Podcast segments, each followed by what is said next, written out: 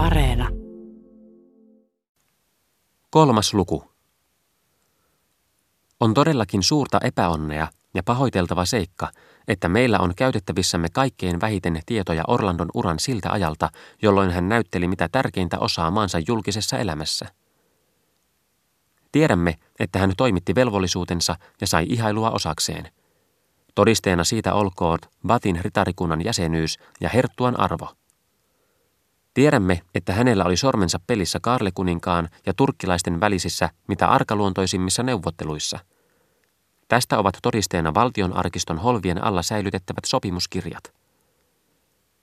Mutta hänen virkakautenaan puhjennut vallankumous ja sitä seurannut tulipalo ovat siinä määrin turmelleet tai tuhonneet kaikki asiakirjat, joista voisi saada luotettavaa todistusaineistoa, että meidän selontekomme voi olla vain valitettavan epätäydellinen.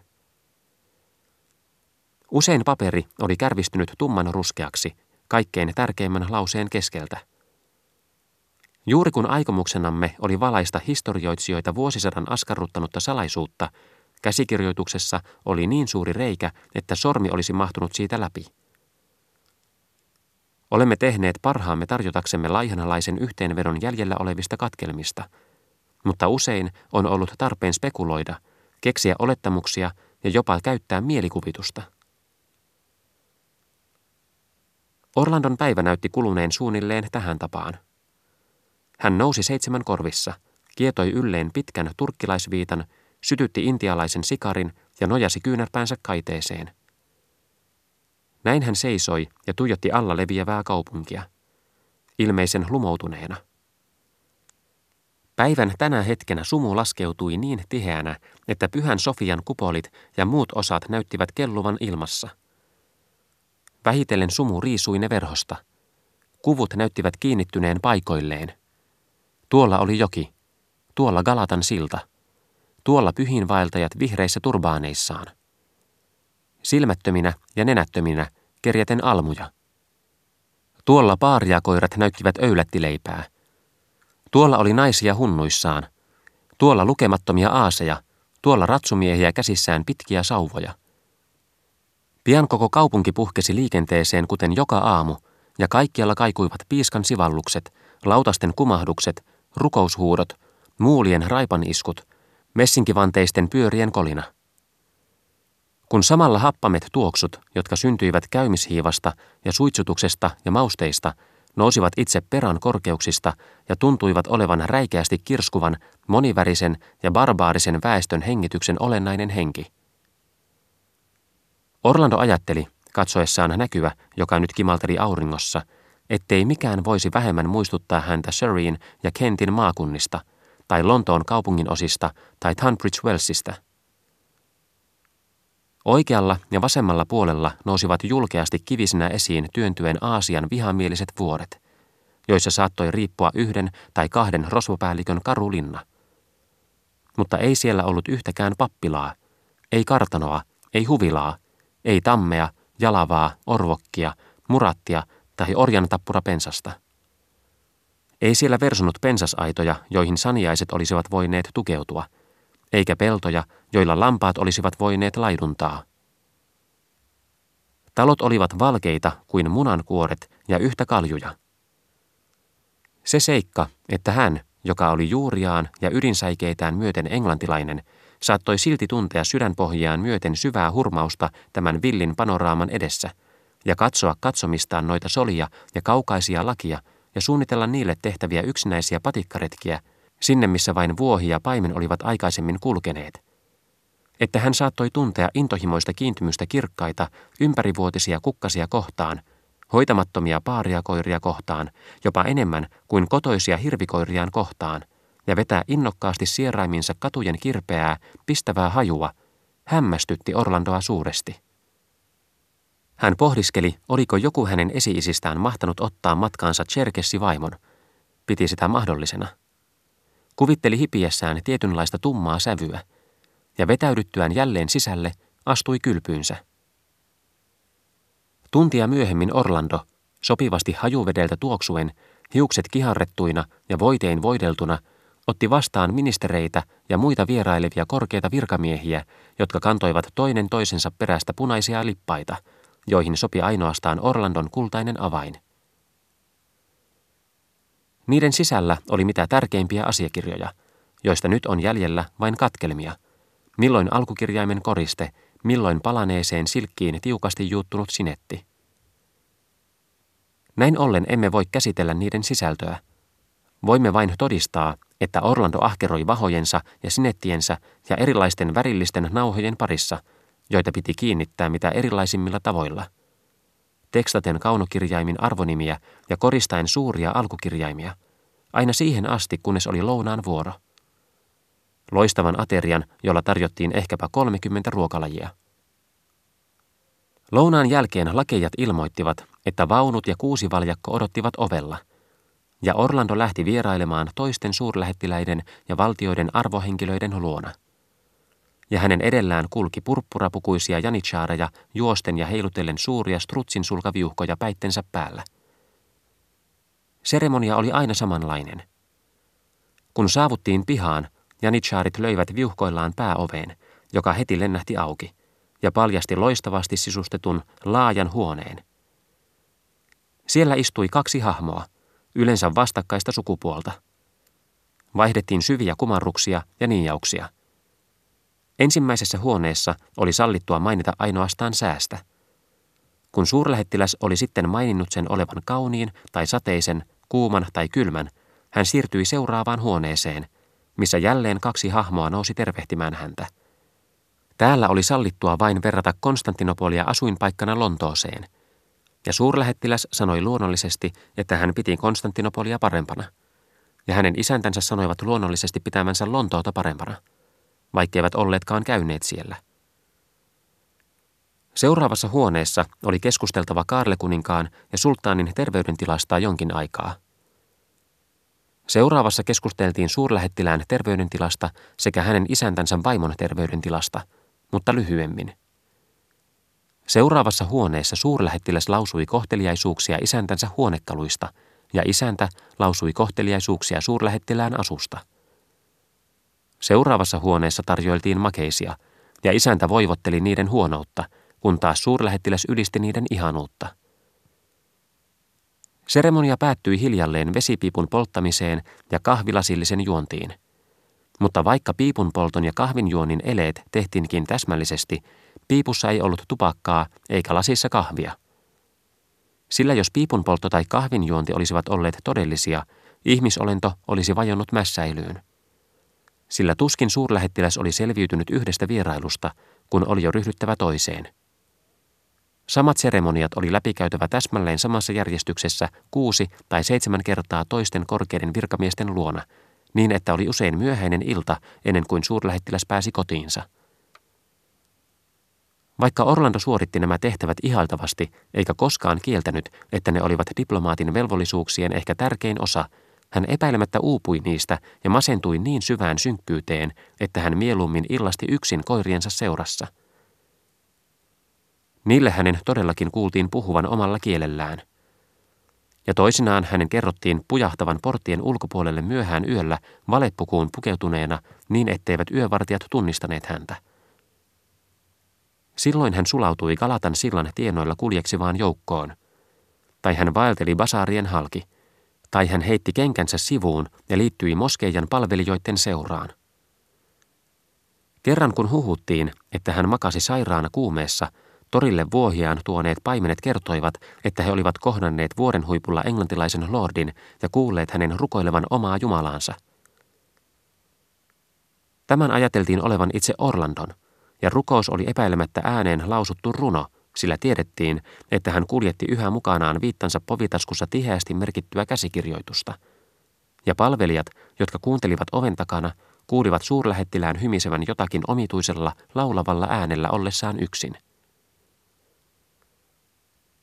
Tällaisten katkelmien pohjalta meidän täytyy tehdä parhaamme rakentaaksemme kuvaa Orlandon elämästä ja luonteesta tänä aikana – vielä nykyäänkin Orlandon elämästä Konstantinopolissa kulkee häilyviä ja vaikeasti todistettavia huhuja, tarinoita ja kaskuja. Olemme lainanneet muutamia niistä. mikä seikka osoittaa, että hänellä oli nyt elämänsä parhaina vuosina kyky panna mielikuvitus liikkeelle ja kiinnittää katse, niin että muistikuva säilyy tuoreena vielä kauan sen jälkeen, kun kestävämpien ominaisuuksien mahdollisuudet säilyttää tuo muisto ovat unohtuneet.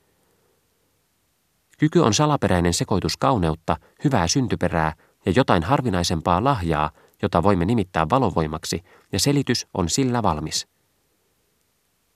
Miljoona kynttilää, kuten Shasha oli sanonut, paloi hänessä ilman, että hänellä oli pienintäkään vaikeutta sytyttää yhtäkään niistä. Hän liikkui kuin hirvi, tarvitsematta lainkaan ajatella jalkojaan. Hän puhui tavallisella äänellään, ja sen kaikusoi hopeaista kuminaa. Näin ollen hänen ympärilleen kerääntyi huhuja. Hänestä tuli monien naisten ja joidenkin miesten palvonnan kohde. Ei heidän välttämättä tarvinnut puhua hänen kanssaan tai nähdä häntä. He loihtivat eteensä kuvan silkkisukkiin pukeutuneesta aatelismiehestä, erityisesti kun maisema oli romanttinen tai kun aurinko laski. Köyhiin ja oppimattomiin Orlandolla oli sama vaikutus kuin rikkaisiin.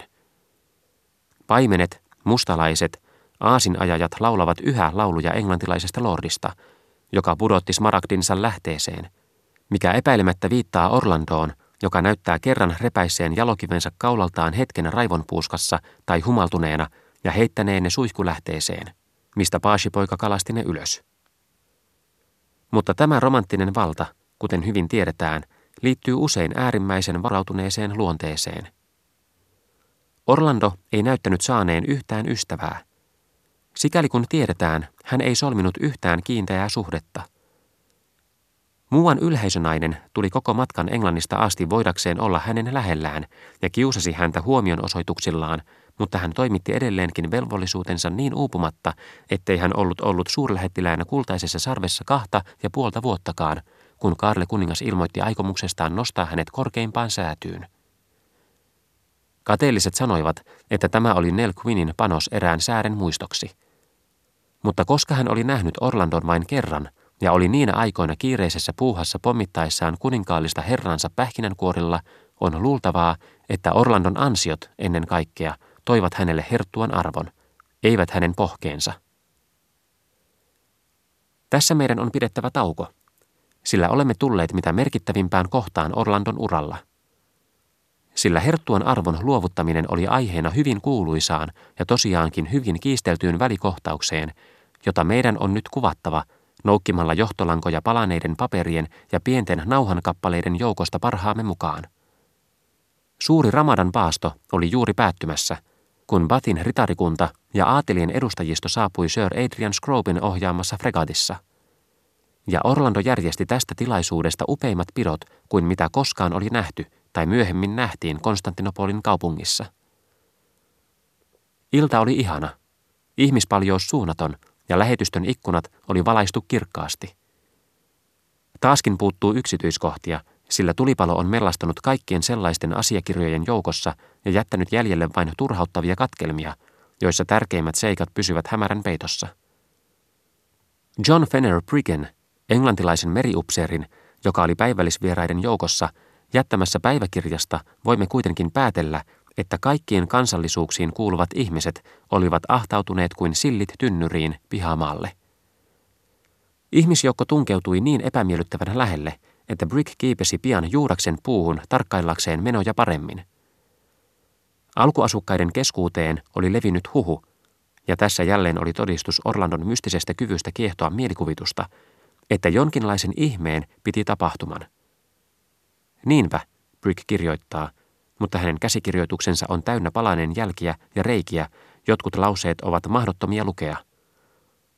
Kun raketit alkoivat syöksyä ilmaan, olimme varsin levottomia siitä, että alkuasukas väestö joutuisi paniikkiin, aiheuttaen epämiellyttäviä seurauksia kaikille. Englantilaisia leidejä oli mukana. Vannonpa, että käteni hapusi tikariani.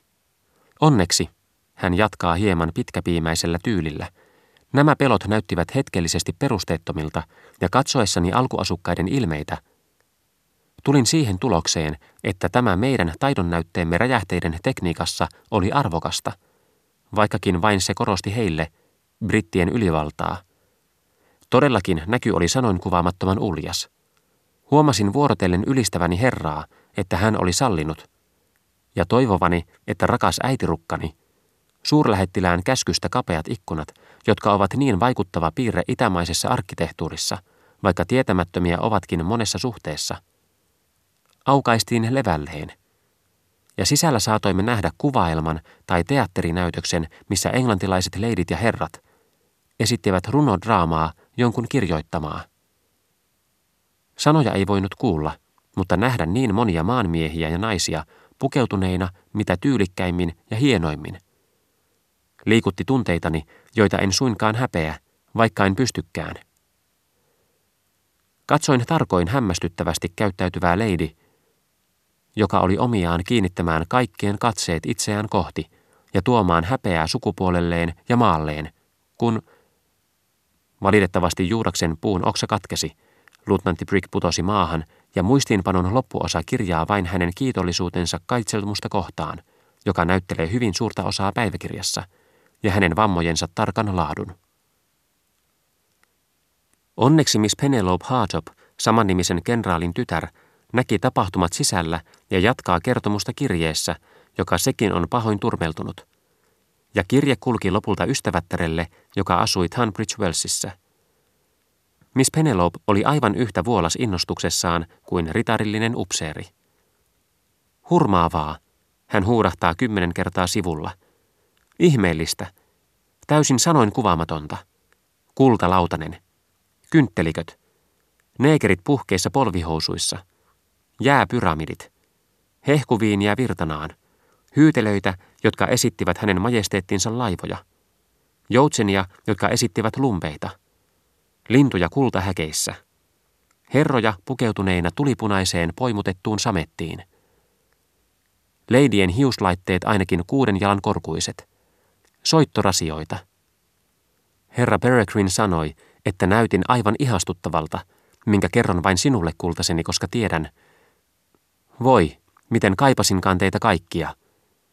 Se ylitti kaiken, minkä olemme nähneet seuroissa. Juotavaa valtamerittäin – Jotkut herrat liiallisesti. Lady Petsi hurmaava. Lady Bonham Parka erehtyi onnettomasti istuutumaan ilman tuolia. Kaikki herrat hyvin ritarillisia. Toivoivat tuhannesti, että sinä ja rakas Betsi, mutta kaikkien katseiden kohde, kaikkien silmäterä. Kuten kaikki myönsivät, sillä kukaan ei voinut olla niin halpamainen, että olisi kieltänyt sen, oli suurlähettiläs itse. Millaiset sääret, millaiset kasvot, millainen kuninkaallinen käytös. Nähdä hänen astuvan huoneeseen, nähdä hänen lähtevän huoneesta. Ja jotakin kiinnostavaa ilmeessä, mikä saa tuntemaan, eikä oikein tiedä miksi, että hän on kärsinyt. Kerrotaan, että nainen on ollut siihen syypää. Sydämetön hirviö. Kuinka onkaan jollakulla meidän tunnetusti herkän sukupuolemme edustajalla voinut olla otsaa – hän on naimaton, ja puolet seudun naisista ovat villinä rakkaudesta häneen. Tuhannet, tuhannet suukot Tomille, Garylle, Peterille ja rakkaalle Mjylle, luultavasti hänen kissansa. Aikakauden sanomalehtisestä saamme selville, että kun kello löi 12, suurlähettiläs ilmestyi keskusparvekkeelle, jota koristivat määrättömän arvokkaat riippuvat matot.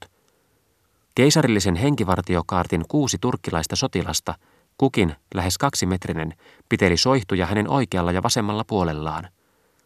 Raketit nousivat ilmaan, kun hän tuli esiin, ja ihmiset kohottivat suuren huudon, jonka suurlähettiläs otti vastaan, kumartaen syvään ja lausuen muutamia kiitoksen sanoja turkin kielellä, jota hän eräänä avunaan puhui sujuvasti. Sitten Sir Adrian Scrope, täydessä brittiläisen amiraalin asussa, astui esiin. Suurlähettiläs polvistui toiselle polvelleen – Amiraali asetti Bathin ylhäisen ritarikunnan nauhan hänen kaulalleen. Pani sitten tähden hänen rintaansa, minkä jälkeen toinen diplomaattikunnan herra astui eteenpäin juhlavin askelin ja asetti hänen hartioilleen herttuan viitan ja ojensi hänelle kirkkaanpunaisen tyynyn ja herttuan kruunun. Viimein Orlando, tehden erinomaisen majesteetillisen ja siron eleen, ensin kumartaen syvään, sitten nousten ylpeästi pystyyn, otti mansikan lehtikuvioisen kultaisen seppeleen ja asetti sen otsalleen liikkeellä, jota kukaan sen nähnyt ei koskaan unohda. Tässä vaiheessa alkoi ensimmäinen häiriö. Joko ihmiset olivat odottaneet ihmettä, jotkut sanoivat, että kultasateen odotettiin putoavan taivaalta. Mitään ei tapahtunut. Tai tämä oli hyökkäyksen aloittamista varten sovittu merkki. Kukaan ei oikein tuntunut tietävän – mutta kun kruunu laskeutui Orlandon otsalle, syntyi suuri hälinä. Kellot alkoivat soida. Profeettojen kimeät huudot kuuluivat ihmisten huutojen ylitse. Monet turkkilaiset vaipuivat maahan ja koskettivat kamaraa otsallaan. Ovi lennähti auki. Alkuasukkaat tunkeutuivat juhlasaleihin. Naiset kirkuivat. Muuan nainen, jonka kerrottiin olevan kuolettavasti rakastunut Orlandoon, tarttui kynttelikköön ja paiskasi sen maahan – mitä olisikaan seurannut, jollei Sir Adrian Scrope ja brittiläinen sinitakkien eskadroona olisi ollut läsnä? Kukaan ei voi sanoa. Mutta amiraali määräsi torvet soimaan. Sata sinitakkia seisoi siinä samassa asemissaan. Levottomuudet tukahdutettiin ja hiljaisuus laskeutui tapahtumapaikalle ainakin hetkeksi. Tähän saakka olemme kulkeneet varmistetun todenperäisyyden lujalla, joskin kapealla maalla – mutta kukaan ei ole koskaan saanut tietää tarkkaan, mitä tapahtui myöhemmin sinä yönä. Yövartioiden ja muiden todistus näyttää kuitenkin osoittavan, että lähetystö oli tyhjillään ilman seurueita ja suljettiin tavalliseen tapaan yöksi kello kahdelta aamulla. Suurlähettilään nähtiin menevän huoneeseensa, kantaen yhä arvonsa tunnusmerkkejä ja sulkevan oven. Jotkut sanovat, että hän lukitsi oven, mikä oli vastoin hänen tapojaan. Toiset ovat sitä mieltä, että he kuulivat jonkinlaista kansanmusiikkia, mitä paimenet soittavat, myöhemmin samana iltana suurlähettilään ikkunan alla olevalla pihalla. Pesijätär, joka joutui valvomaan hammassäryn takia, sanoi nähneensä miehen hahmon, pukeutuneena viittaan tai aamutakkiin, tulevan ulos parvekkeelle. Sitten hän sanoi huiveihin kietoutuneen naisen, mutta ilmeisestikin talonpoikaisnaisen nostetun köyden avulla ylös, jonka mies laski hänelle parvekkeelta käsin. Siellä, Pesijätär kertoi, he syleilivät intohimoisesti niin kuin rakastavaiset, ja menivät yhdessä sisälle ja vetivät verhot niin, ettei enempää voinut enää nähdä. Seuraavana aamuna Herttuan, kuten meidän nyt tulee Orlandoa nimittää, löysivät hänen sihteerinsä. Hän oli vajonnut syvään uneen kovin sekaisten vuodenvaatteiden keskellä. Huone oli jonkinmoisessa sekasotkussa. Kruuno oli kierrynyt lattialle – ja viitta ja sukkanauha oli paiskattu kasaan tuolille. Pöydällä oli papereita sikin sokin. Minkäänlaisia epäilyjä ei ensin herännyt, koska yön rasitukset olivat olleet suuret. Mutta kun tuli iltapäivä ja Orlando yhä nukkui, kutsuttiin paikalle lääkäri. Hän käytti parannuskeinoja, joita oli käytetty aikaisemmin. Kääreitä, nokkosia, oksennuspulveria ja niin edelleen, mutta tuloksetta. Orlando nukkui yhä. Hänen sihteerinsä katsoivat sitten velvollisuudekseen tutkia pöydällä olevia papereita. Moniin niistä oli kirjoitettu runosäkeitä, joissa useasti mainittiin tammipuu. Joukossa oli myös erilaisia valtiollisia papereita ja toisia yksityisluontoisia, jotka koskivat hänen englannin tilojensa hoitoa. Mutta viimein he sattuivat löytämään paljon tärkeämmän asiakirjan. Se ei ollut todellakaan vähempää kuin avioliittosopimus – joka oli laadittu ja varustettu allekirjoituksin ja todistajin ja koski hänen ylhäisyyttään Orlandoa, sukkanauharitarikunnan jäsentä ja niin edelleen ja niin edelleen ja niin edelleen, ja Rosita Pepitaa, tanssijatarta, jonka isä oli tuntematon, mutta tunnetusti mustalainen, ja äiti samoin tuntematon, mutta tunnetusti vanhan rautatavaran kauppias Galatan sillan vastakkaisella puolella olevalla torilla – Sihteerit katsoivat toinen toisiinsa synkkinä. Ja Orlando nukkui yhä. Aamuin ja illoin he tarkkailivat häntä, mutta hänessä ei näkynyt mitään elonmerkkiä, paitsi että hänen hengityksensä oli säännöllistä ja hänen poskensa yhä hehkuivat ruusuisina kuten tavallisesti. He tekivät kaiken, mitä tieteen ja keksiläisyyden avulla voitiin tehdä hänen herättämisekseen. Mutta yhä hän nukkui. Transitilan seitsemäntenä päivänä torstaina toukokuun kymmenentenä, ammuttiin ensimmäinen laukaus kauheassa ja verisessä kansannousussa, jonka ensimmäiset oireet luutnantti Brick oli paljastanut. Turkkilaiset nousivat sulttaania vastaan. Sytyttivät kaupungin tuleen ja antoivat jokaisen löytämänsä muukalaisen nauttia joko miekanterästä tai selkäsaunasta. Joidenkin englantilaisten onnistui paeta, mutta, kuten odottaa saattoi, Britannian suurlähetystön herrat mieluummin kuolivat puolustaessaan punaisia kirstujaan tai äärimmäisissä tapauksissa nielivät avainnippuja ennemmin kuin antoivat niiden joutua uskottomien käsiin. Kapinoitsijat murtautuivat Orlandon huoneeseen, mutta nähdessään hänen makaavan selällään ilmeisesti kuolleena, he jättivät hänet rauhaan ja ryöstivät häneltä ainoastaan kruunun ja sukkanauharitarikunnan viitan. Ja nyt jälleen hämäryys laskeutuu tapahtumien ylle. Niin, olisipa se todellakin vielä syvempi. Olisipa se, meidän sydämemme melkein huudahtaa, olisipa se niin syvä, ettemme näkisi kerrassaan mitään sen läpinäkymättömyyden taakse. Voisimmepa tässä vain tarttua kynään ja kirjoittaa fini teoksemme perään. Voisimmepa säästää lukijaa siltä, mitä tuleman pitää, ja kertoa hänelle näillä sanoilla. Orlando kuoli ja haudattiin. Mutta tässäpä, voi onnetonta. Totuus, suoruus ja rehellisyys, ankarat jumalat, jotka vartioivat ja huolehtivat asioista elämäkerturin mustepullon vieressä, huutavat, ei. Ne nostavat hopeatrumpettinsa huulilleen ja vaativat yhdessä henkäyksessä totuutta, ja vielä uudelleen ne toitottavat totuutta, ja soiden vielä kolmannen kerran yhtä aikaa ne kaikaavat totuus ja ainoastaan totuus. Samalla hetkellä Taivaan kiitos, sillä me saamme pienen hengähdystauon. Ovet avautuvat hiljaa, niin kuin lempein ja pyhin länsituuli olisi puhaltanut ne kevyesti auki, ja sisään astuu kolme hahmoa.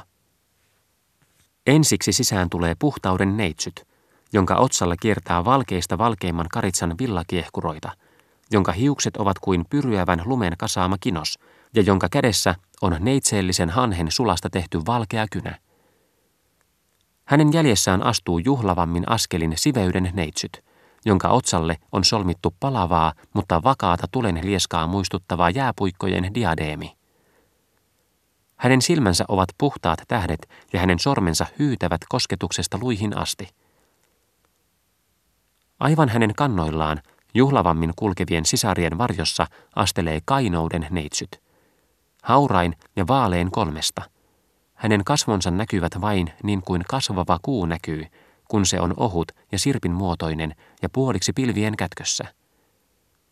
Kukin etenee huoneen keskustaa kohti, missä Orlando vielä makaa unessa. Ja meidän puhtauden neitsyemme, tehden suostuttelevia ja samalla käskeviä eleitä, puhuu ensiksi. Minä olen nukkuvan peuranvasan suojelijatar. Lumi on minulle rakas, ja nouseva kuu, ja hopeinen meri. Viitallani peitän täplikkään kanan munat ja ruskean karvaisen merisimpukan. Minä peitän paheen ja köyhyyden. Kaikkeen, mikä on haurasta tai pimeää tai epäilyttävää, sinne minun huntuni laskeutuu. Sen vuoksi, älä puhu, älä paljasta.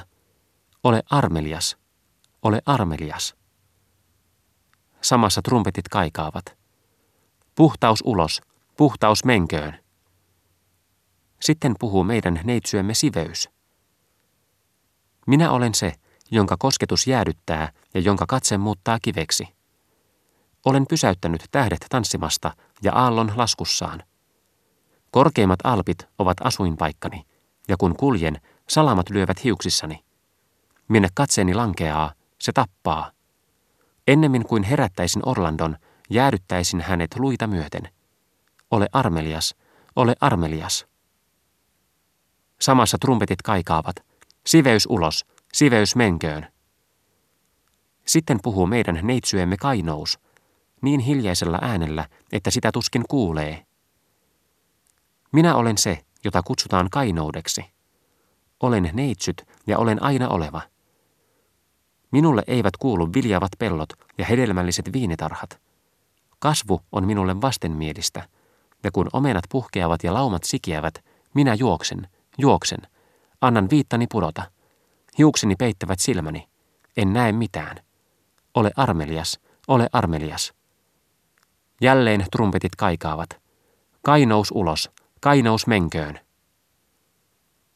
Kolme sisarta tekevät surun ja valituksen eleitä ja liittävät nyt kätensä yhteen ja tanssivat hitaasti, heitellen huntujaan ja laulaen kulkiessaan.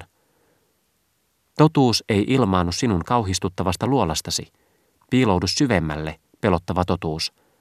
Sillä sinä röyhistelet auringon raassa loisteessa asioita, joita olisi parempi olla tietämättä ja tekemättä. Sinä paljastat sen, mikä on häpeällistä. Teet pimeydestä selvää. Kätke, kätke, kätke. Samalla he tekevät liikkeen ikään kuin peittääkseen Orlandon liinoillaan. Sillä aikaa trumpetit pauhaavat edelleen. Totuus ja ainoastaan totuus. Silloin sisaret yrittävät heittää huntunsa trumpettien torville tukahduttaaksenne, mutta turhaan, sillä nyt kaikki trumpetit pauhaavat yhdessä. Hirveät sisaret, menkää! Sisaret joutuvat hämmennyksen valtaan ja valittavat yhdessä ja pyörittävät ja sinkoavat huntujaan ylös alas. Näin ei ole aina ollut, mutta miehet eivät enää halua meitä. Naiset inhoavat meitä. Me lähdemme, me lähdemme. Puhtaus sanoo, menen orrelleni. Siveys sanoo, menen Surreyin turmeltumattomille kukkuloille. Kainous sanoo, menen minne tahansa mukavaan koloon, missä on muratteja ja kaihtimia ylenmäärin. Sillä siellä, ei täällä, kaikki puhuvat yhdessä ja liittävät kädet yhteen ja vilkuttavat hyvästien ja epätoivon elein vuodetta kohti, missä Orlando nukkuu. Asuvat yhä pesässään ja kamarissaan, toimistossaan ja oikeussalissaan ne, jotka välittävät meistä. Ne, jotka ovat meille kunniaksi. Neitsyet ja herrasmiehet, lakimiehet ja lääkärit. Ne, jotka kieltävät, ne, jotka kieltäytyvät.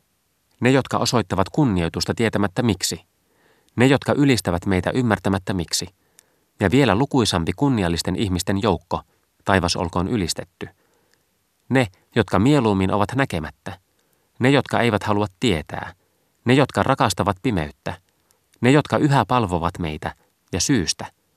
Sillä me olemme antaneet heille rikkautta, menestystä, mukavuutta, helppoutta. Heidän luokseen me menemme, teidät me jätämme. Tulkaa, sisaret, tulkaa. Tämä paikka ei ole meitä varten. He pakenevat kiireesti ja heiluttavat liehuksiaan päittensä yläpuolella, ikään kuin sulkeakseen pois jotakin, jota he eivät uskalla katsoa, ja sulkevat oven perässään. Me olemme näin ollen nyt jääneet aivan yksin huoneeseen, jossa on nukkuva Orlando ja trumpetin soittajat. Trumpetin soittajat järjestäytyvät vierekkään järjestykseen ja puhaltavat kerran kauhealla pauhulla. Totuus! Ja tähän Orlando heräsi. Hän ojenteli jäseniään. Hän nousi. Hän seisoi suorana ilkialasti edessämme, ja kun trumpetit kajauttivat, totuutta, totuutta, totuutta, meille ei enää jää valinnan varaa, vaan meidän on tunnustettava. Orlando oli nainen. Orlando oli nainen. Trumpettien ääni vaimeni, ja Orlando seisoi ilkosen alasti. Ei yksikään ihmisolento sitten maailman luomisen ole näyttänyt hurmaavammalta. Hänen hahmossaan yhdistyi miehen voimakkuus ja naisen sulokkuus. Kun hän seisoi siinä, hopeatrumpetit jatkoivat soittoaan, ikään kuin ne olisivat olleet vastahakoisia jättämään sen ihanan näyn, jonka niiden pauhu oli tuonut ilmoille. Ja siveys, puhtaus ja kainous, joita nyt inspiroi uteliaisuus epäilemättä, kurkistivat ovelta ja heittivät pyyhettä muistuttavan vaatteen alastoman hahmon ylle, joka valitettavasti jäi uupumaan useita senttejä. Orlando katseli itseään peilistä ylhäältä alas, eikä osoittanut minkäänlaisia levottomuuden merkkejä, vaan poistui ilmeisestikin nauttimaan kylvystä. Voimme käyttää hyväksemme tätä väliaikaa kertomuksessa tehdäksemme joitakin huomautuksia. Orlandosta oli tullut nainen. Tätä ei voi kiistää. Mutta jokaisessa muussa suhteessa Orlando säilyi täsmälleen sellaisena kuin oli ollutkin. Sukupuolen muutos, vaikka se muuttikin tulevaisuuden suuntaa, ei vaikuttanut millään lailla muuttavasti henkilöllisyyteen. Heidän kasvonsa pysyivät käytännöllisesti katsoen samoina – kuten heidän muotokuvansa todistavat. Orlando muisti, ja nyt tästä eteenpäin meidän täytyy käytännöllisistä syistä puhua hänestä naisena käyttäen naisellisia pronomineja. Orlandon muisti siis palautti hänen mieleensä kaikki menneen elämän tapahtumat ilman pienintäkään hankaluutta. Jonkinlaista vähäistä hämärtymistä on saattanut olla, ikään kuin muutamia tummia pisaroita olisi pudonnut muistin kirkkaaseen lampeen. Jotkut seikat olivat himmentyneet hiukan, mutta siinä kaikki. Muutos näytti tapahtuneen kivuttomasti ja täydellisesti ja sellaisella tavalla, että Orlando itse ei tuntunut lainkaan hämmästyneeltä. Monet ihmiset, jotka ottivat tämän huomioon ja olivat sitä mieltä, että sukupuolen vaihdos on luonnonvastaista, ovat nähneet suuresti vaivaa todistaakseen yksi, että Orlando oli aina ollut nainen, ja kaksi, että Orlando on tällä hetkelläkin mies. Päättäkööt biologit ja psykologit asiasta. Meille on kyllin vain todeta yksinkertainen tosiseikka. Orlando oli mies 30-vuotiaaksi asti, jolloin hän muuttui naiseksi ja on ollut nainen aina siitä saakka. Mutta antaa toisten kynien käsitellä sukupuolta ja seksuaalisuutta, me jätämme sellaiset tympeät aiheet niin pian kuin voimme. Orlando oli nyt peseytynyt ja pukeutunut – ja pannut ylleen turkkilaisen jakun ja housut, joita kumpikin sukupuoli voi yhtä hyvin pitää yllään, ja hänen oli nyt pohdittava tilannettaan. Että se oli äärimmäisen epävarma ja hämmentävä on varmaankin jokaisen hänen tarinaansa myötätuntoisesti seuranneen lukijan ensimmäinen ajatus. Nuori, ylhäissyntyinen, kaunis Orlando oli herännyt löytääkseen itsensä tilanteesta, jota arkaluontoisempaa voimme tuskin kuvitella aatelisnaisen osalle. Meidän ei olisi pitänyt moittia häntä, vaikka hän olisi soittanut kelloja, kirkunut tai pyörtynyt. Mutta Orlando ei osoittanut mitään sellaisia sekannuksen merkkejä. Kaikki hänen tekonsa olivat äärimmäisen harkittuja, ja niiden olisi todellakin voinut ajatella osoittavan ennalta harkintaa. Ensiksikin hän tutki huolellisesti pöydällä olevia papereita – otti ne, jotka näyttivät kirjoitetun runosäkeinä ja kätki ne poveensa. Sitten hän kutsui salukikoiraansa, joka ei ollut kertaakaan lähtenyt vuoteen vierestä koko tänä aikana, vaikka se oli puoliksi nälkään kuolemaisillaan, ja ruokki ja kampasi sen. Sitten hän pani pari pistoolia vyöhönsä, ja viimein hän kietoi ympärilleen useita smaragdiketjuja ja hienoimpia itämaisia helmiä, jotka olivat kuuluneet osana hänen suurlähettilään puvustoonsa. Kun hän oli tehnyt tämän, hän kurottautui ikkunasta, päästi hiljaisen vihellyksen ja laskeutui alas murtuneita ja verentahrimia portaita, joilla nyt tulvi paperikorien roskat, sopimuksia, lähetteitä, sinettejä, sinettivahaa ja niin edelleen, ja astui sillä tavoin pihamaalle. Siellä jättiläismäisen viikunapuun varjossa odotti vanha mustalainen aasin selässä. Hänellä oli ohjaksissa toinen aasi. Orlando heitti jalkansa sen yli, ja tällä tavoin, kun laiha koira seurasi häntä, Iso-Britannian suurlähettiläs sulttaanin hovissa ratsasti aasilla mustalaisen seurassa ja lähti Konstantinopolista. He ratsastivat useita päiviä ja öitä ja kohtasivat monenlaisia seikkailuja, joitakin ihmisten taholta, joitakin luonnonvoimista johtuen, mistä kaikista Orlando selvisi rohkeasti – Viikon kuluessa he saapuivat Ylängölle Bursan ulkopuolella, joka oli siihen aikaan pääasiallinen leiriytymispaikka sen mustalaisheimon väelle, johon Orlando oli liittynyt. Usein hän oli katsellut noita vuoria suurlähetystön parvekkeelta. Usein hän oli kaivannut sinne. Ja löytää itsensä sieltä, minne on aina kaivannut, antaa mietiskelevälle luonteelle paljon ajattelemisen aihetta. Jonkin aikaa hän oli kuitenkin niin mielissään muutoksesta, ettei halunnut pilata sitä ajattelemalla. Oli kyllin kokea mielihyvää siitä, ettei ollut asiakirjoja sinetöitävänä tai allekirjoitettavana, ei alkukirjaimia koristeltavana, eikä vierailuja tehtävänä. Mustalaiset kulkivat laitumen perässä. Kun heinä oli lopussa, he siirtyivät taas eteenpäin. Hän peseytyi puroissa jos peseytyi lainkaan, Hänelle ei ojennettu punaisia, sinisiä, sen paremmin kuin vihreitäkään lippaita. Koko leirissä ei ollut avainta, puhumattakaan kultaisesta avaimesta. Mitä tulee vierailukäynteihin, koko sana oli tuntematon. Hän lypsi vuohia, hän keräsi risuja, hän varasti silloin tällöin kananmunan, mutta pani aina kolikon tai helmen sen sijalle.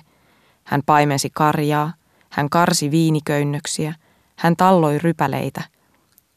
Hän täytti vuohennahkaleilin ja joi siitä.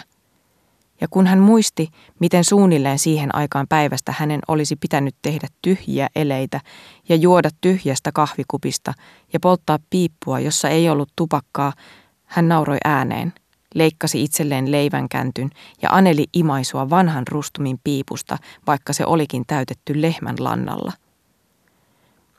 Mustalaiset, joiden kanssa Orlandon oli ilmeisestikin täytynyt olla salaisessa yhteydessä jo ennen vallankumousta, näyttivät pitäneen häntä yhtenä joukostaan, mikä on aina suurin kohteliaisuus, jonka ihmiset voivat osoittaa toiselle. Ja hänen tummat hiuksensa ja tumma hipiänsä vahvistivat uskomusta, että hän oli syntyjään yksi heistä, ja että englantilainen herttua oli siepannut hänet pähkinäpuusta, kun hän oli ollut pienikokoinen, ja vienyt hänet siihen barbaariseen maahan, missä ihmiset asuvat taloissa, koska he ovat liian heikkoja ja sairaalloisia kestääkseen ulkoilmaa. Niinpä he olivat halukkaita auttamaan häntä tulemaan omiensa kaltaiseksi, vaikka hän olikin vähemmän arvoinen. He opettivat hänelle juuston valmistuksen ja korin punomisen taidot, varastamisen ja linnunpyydystyksen menetelmät ja olivatpa vielä valmiita harkitsemaan aviollisen siten solmimista keskuudestaan. Mutta Orlandoon oli tarttunut Englannissa joitakin tapoja tai sairauksia, minä tahansa niitä pidettäneenkään, joista ei voi ilmeisestikään päästä eroon. Eräänä iltana, kun he kaikki istuivat leiritulen ympärillä ja auringonlasku hehkui Thessalian vuorten takana, Orlando huudahti, on hienoa syödä. Mustalaisilla ei ole sanaa kauniille. Tämä on lähin vastine. Kaikki nuoret miehet ja naiset purskahtivat hillittömään nauruun. Taivasta on hienoa syödä, toden totta. Vanhemmat, jotka olivat nähneet useampia muukalaisia kuin he, tulivat kuitenkin epäluuloisiksi – he huomasivat, että Orlando istui usein monia tunteja tekemättä mitään, paitsi katsoi sinne ja tänne. He saattoivat kohdata hänet jollakin vuoren huipulla tuijottamassa suoraan eteensä, välittämättä siitä, laidunsivatko vuohet vai harhailivat. He alkoivat epäillä, että hänellä oli toisenlaisia uskomuksia kuin heillä itsellään, ja vanhemmat miehet ja naiset pitivät luultavana, että hän oli joutunut halvimman ja julmimman Jumalan valtaan, nimittäin luonnon. Eivätkä he olleet kovin väärässä. Englantilainen sairaus, luonnon rakkaus, oli hänessä synnynnäistä, ja täällä, missä luonto oli niin paljon suurempi ja voimakkaampi kuin Englannissa, hän joutui sen käsiin täydellisemmin kuin koskaan. Tauti tunnetaan liiankin hyvin, ja sitä on kuvattu, voi, voi liiankin usein, jotta sitä tarvitsisi uudestaan kuvata muutoin kuin aivan lyhyesti. Näkyy vuoria, näkyy laaksoja, näkyy virtoja. Orlando kiipesi vuorille, vaelsi laaksoissa, istui virtojen rannalla. Hän vertasi kukkuloita linnoitusvalleihin, kyyhkysten kupuihin ja nupopäitten kylkiin. Hän vertasi kukkia emaljiin ja turvetta ohueksi kuluneeseen turkkilaiseen mattoon. Puut olivat kuihtuneita eukkoja ja lampaat olivat harmaita paasia. Itse asiassa kaikki oli jotakin muuta. Hän näki järven vuoren laella ja melkein heittäytyi siihen etsiäkseen viisautta, jonka hän kuvitteli olevan siellä kätkössä – ja kun hän katsoi vuoren huipulta kauas etäisyyteen yli Marmarameren Kreikan tasangoille asti ja erotti, hänen näkönsä oli erinomainen, Akropoliin muutaminen valkeine piirtoineen, minkä täytyi hänen käsityksensä mukaan olla Parthenon, hänen sielunsa avautui niin kuin hänen silmäteränsä, ja hän rukoili, että hän voisi olla osana vuoreen majesteetillisuutta, tuntea tasankojen levollisuuden ja niin edelleen ja niin edelleen – kuten kaikki sellaiset uskovaiset tekevät. Sitten hän katsoi alaspäin, ja punainen hyasintti ja purppurainen iiri saivat hänet itkemään hurmiossa luonnon hyvyyden ja kauneuden tähden. Ja kun hän nosti taas silmänsä, hän näki kotkan liitävän ja hän kuvitteli sen hurmausta ja otti ne omikseen. Paluumatkalla hän tervehti jokaista tähteä, jokaista huippua ja jokaista vartiotulta, ikään kuin ne olisivat antaneet merkkejä vain hänelle. Ja viimein, kun hän heittäytyi matolleen mustalaisten teltassa, hän ei voinut olla puhkeamatta jälleen huudahdukseen. On hienoa syödä, on hienoa syödä. Sillä on merkillinen seikka, että vaikka ihmisolennoilla on niin puutteelliset kommunikaation keinot, että he voivat sanoa vain on hienoa syödä, kun he tarkoittavat kaunista ja päinvastoin, he kuitenkin kestävät naurunalaiseksi ja väärin ymmärretyksi tulemista mieluummin kuin pitävät mitään kokemusta itsellään. Kaikki nuoret mustalaiset nauroivat. Mutta Rustum el Sadi, vanha mies, joka oli tuonut Orlandon aasilla Konstantinopolista, istui hiljaa. Hänen nenänsä oli kuin sapeli. Hänen poskensa olivat vaoilla ikään kuin niille olisi iät ajat pudonnut rautarakeita. Hän oli ruskea ihoinen ja terävä silmäinen, ja kun hän istui imemässä piippuaan, hän tarkasteli Orlandoa läheltä. Hänellä oli mitä syvin epäilys, että Orlandon Jumala oli luonto. Eräänä päivänä hän tapasi tämän kyynelissä. Kun hän tulkitsi sen merkitsevän, että Jumala oli rankaissut häntä, vanhus kertoi, ettei hän ollut hämmästynyt. Hän näytti Orlandolle vasemman kätensä sormet, pakkasen kuivettamat. Hän näytti Orlandolle oikean jalkansa, murskana, mihin kivi oli pudonnut. Hän sanoi, että tätä juuri Orlandon Jumala teki ihmisille. Kun Orlando sanoi, mutta se on niin kaunis, ja käytti englantilaista sanaa, vanhus pudisteli päätään. Ja Orlandon toistaessa sen vanhus suutahti. Hän näki, ettei Orlando uskonut, mitä hän uskoi, ja se oli tarpeeksi raivostuttamaan häntä, vaikka hän olikin viisas ja vanha. Mielipiteiden eroavaisuus hämmensi Orlandoa, joka oli ollut täydellisen onnellinen tähän saakka. Hän alkoi ajatella, oliko luonto kaunis vai julma, ja sitten hän kyseli itseltään, mitä tämä kauneus oli. Oliko se itse asioissa vai vain hänessä itsessään – niin hän joutui edelleen todellisuuden luonteeseen, mikä johti hänet totuuteen, mikä vuorostaan johti rakkauteen, ystävyyteen, runouteen, niin kuin kotona ollessaan korkealla mäellä. Ja nämä mietiskelyt, koska hän ei voinut välittää niistä sanaakaan, saivat hänet kaipaamaan enemmän kuin koskaan aikaisemmin mustetta ja kynää. Voi, jos vain voisin kirjoittaa, hän huudahti, sillä hänellä oli se merkillinen ylpeä käsitys, kuten kaikilla, jotka kirjoittavat, että kirjoitetut sanat ovat yhteisiä. Orlandolla ei ollut mustetta, ja vain vähän paperia. Mutta hän valmisti mustetta marjoista ja viinistä, ja löydettyään muutamia paperin syrjiä ja puhtaita kohtia tammipuun käsikirjoituksesta ja kirjoittamalla eräänlaista pikakirjoitusta – hänen onnistui kuvata maisemaa pitkässä silosäkeisessä runossa ja harjoittaa vuoropuhelua itsensä kanssa tästä kauneudesta ja totuudesta hyvin suppeasti. Tämä piti hänet äärimmäisen onnellisena tuntikausia. Mutta mustalaiset tulivat epäluuloisiksi. Ensiksi he huomasivat, että Orlando ei enää ollut yhtä taitava kuin ennen lypsämisessä ja juuston valmistuksessa – sitten hän usein epäröi ennen kuin vastasi. Ja kerran unessa ollut mustalaispoika heräsi kauhuissaan tuntiessaan hänen silmänsä tuijottamassa itseään. Joskus koko heimo tunsi tätä painostusta, mukaan lukien joitakin tusinoita aikuisia miehiä ja naisia.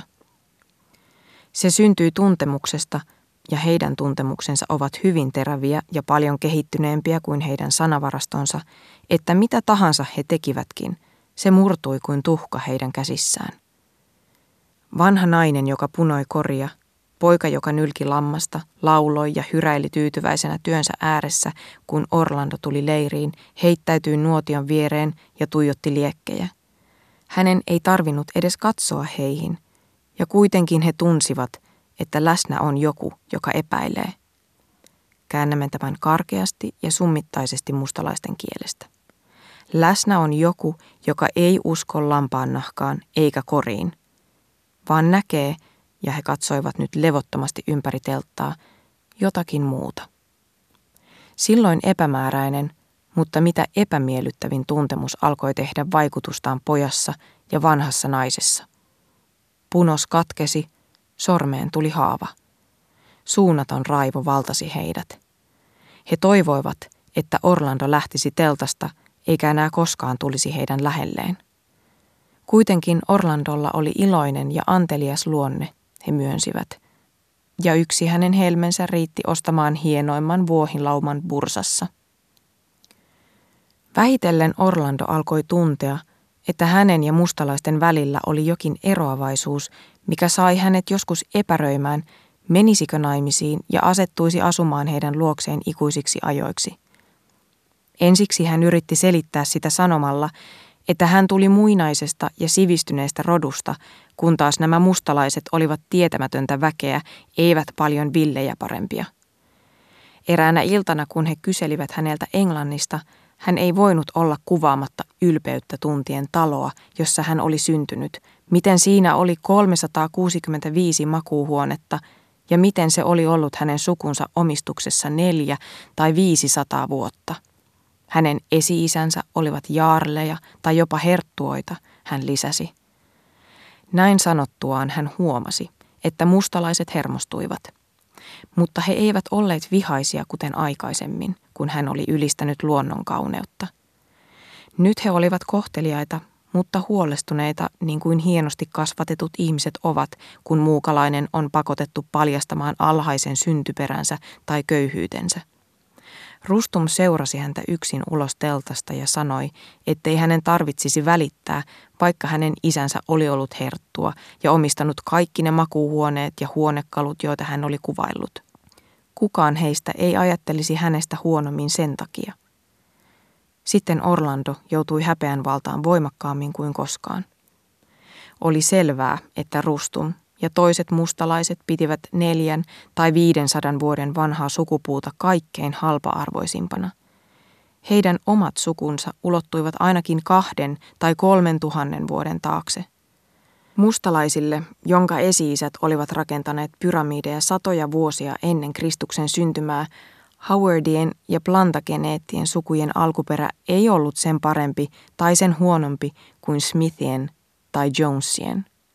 Molemmat olivat vailla merkitystä. Kaiken lisäksi, kun paimenpojalla oli ollut niin ikivanhat sukujuuret, ei vanhassa syntyperässä ollut mitään erityisen muistamisen arvoista tai toivottavaa. Kulkureilla ja kerjäläisillä oli kaikilla samanlainen alkuperä. Ja sitten, vaikka vanhus oli liian kohtelias puhuakseen siitä avoimesti, oli selvää, että mustalaiset eivät pitäneet mitään muuta kunnianhimoa alhaisempana kuin omistaa sadoittain makuuhuoneita. He olivat vuoren huipulla, kun he puhuivat. Oli yö, vuoret kohosivat heidän ympärillään. Kun koko maailma oli omistettavana. Mustalaisten näkökulmasta katsoen herttua ei ollut mitään muuta kuin pyrkyri tai ryöväri, Orlando ymmärsi.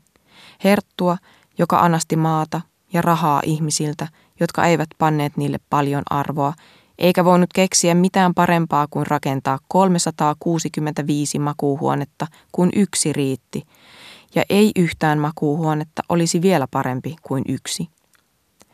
Hän ei voinut kieltää, että hänen esi-isänsä olivat kooneet peltoja pellon jälkeen, taloja talon perästä, kunniaa kunnian vuoksi – eikä kuitenkaan kukaan heistä ollut pyhimys tai sankari tai suuri ihmiskunnan hyväntekijä. Eikä Orlandolla ollut mitään sanottavaa vastaukseksi väitteeseen.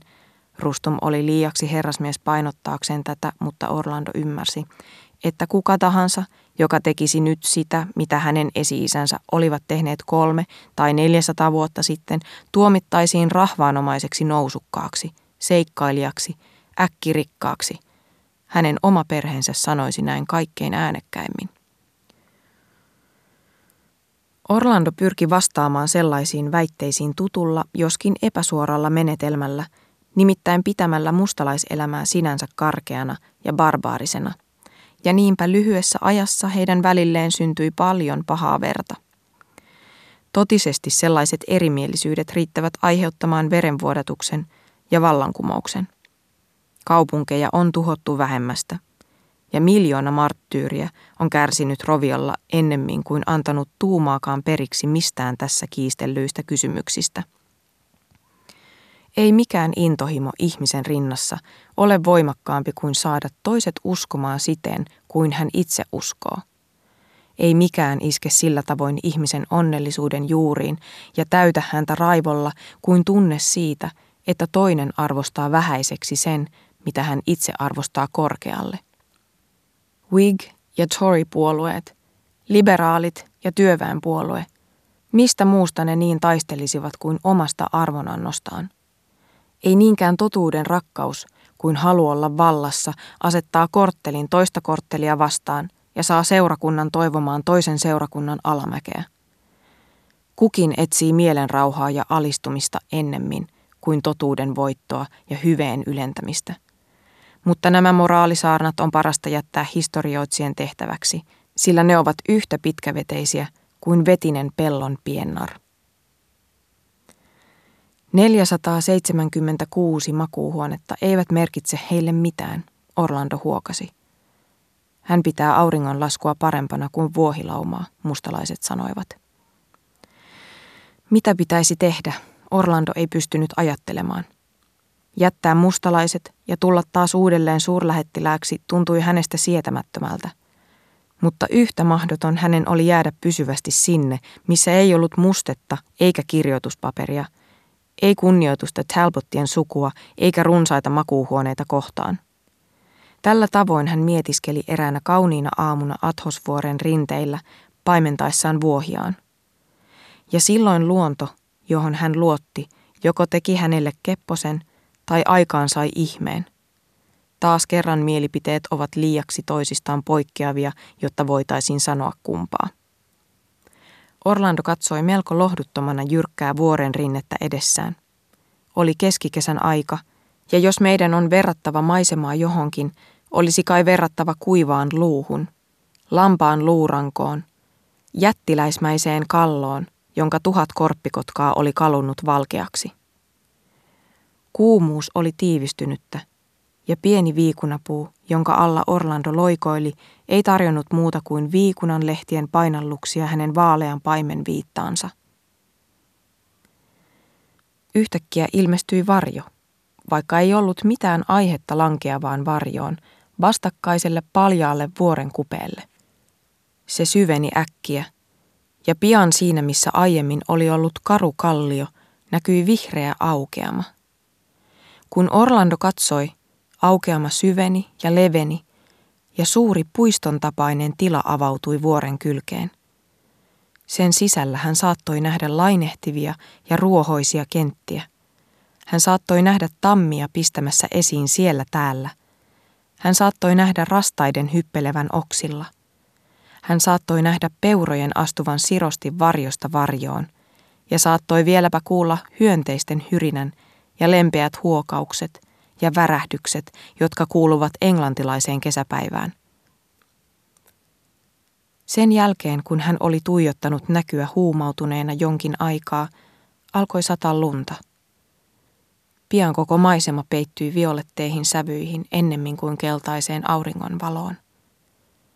Nyt hän näki raskaiden vankkureiden etenemän tiellä, lasteinaan puunrunkoja, joita vietiin Orlando tiesi, sahattavaksi polttopuita varten. Ja sitten ilmestyivät hänen oman kotinsa katot ja kellotapulit ja tornit ja pihamaat. Lunta satoi edelleen, ja hän saattoi nyt kuulla valumisen ja mätkähdyksen äänet, kun lumi liukui alas katolta ja putosi maahan. Savu tuprusi tuhansista savupiipuista. Kaikki oli niin kirkasta ja pikkutarkkaa, että hän saattoi nähdä naakan nokkimassa matoja lumessa. Sitten vähitellen violetit varjot syvenivät ja umpeutuivat vankkureiden ja nurmikenttien ja itse suuren talon ylle. Kaikki nielaistiin pimeyteen. Nyt ei ollut mitään jäljellä ruohoisesta aukeamasta, ja vihreiden nurmikenttien sijasta oli vain paahtava vuorenkuve, jonka tuhannet korppikotkat näyttivät nokkineen paljaaksi. Silloin Orlando puhkesi intohimoisiin kyyneliin, ja hän harppoi takaisin mustalaisten leiriin ja kertoi heille, että hänen täytyy purjehtia Englantiin heti seuraavana päivänä. Oli onnellista Orlandon kannalta, että hän teki niin. Nuoret miehet olivat jo juonitelleet hänen surmaamistaan. He sanoivat, että kunnia vaati sitä, sillä hän ei ajatellut niin kuin he ajattelivat. Silti heitä olisi surettanut viiltää hänen kurkkunsa auki, ja he tervehtivät ilolla uutista hänen lähdöstään.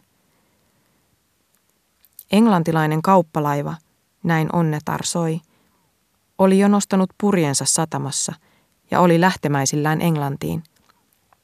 Ja Orlando mursi jälleen yhden helmen kaulanauhastaan ja siten ei ainoastaan maksanut laivamatkaansa, vaan sai myös joitakin seteleitä lompakkoonsa. Nämä hän olisi halunnut lahjoittaa mustalaisille, mutta he halveksivat hänen tuntemaansa rikkautta, ja hänen täytyi tyytyä vain syleilemään, mikä hänen puoleltaan oli vilpitöntä.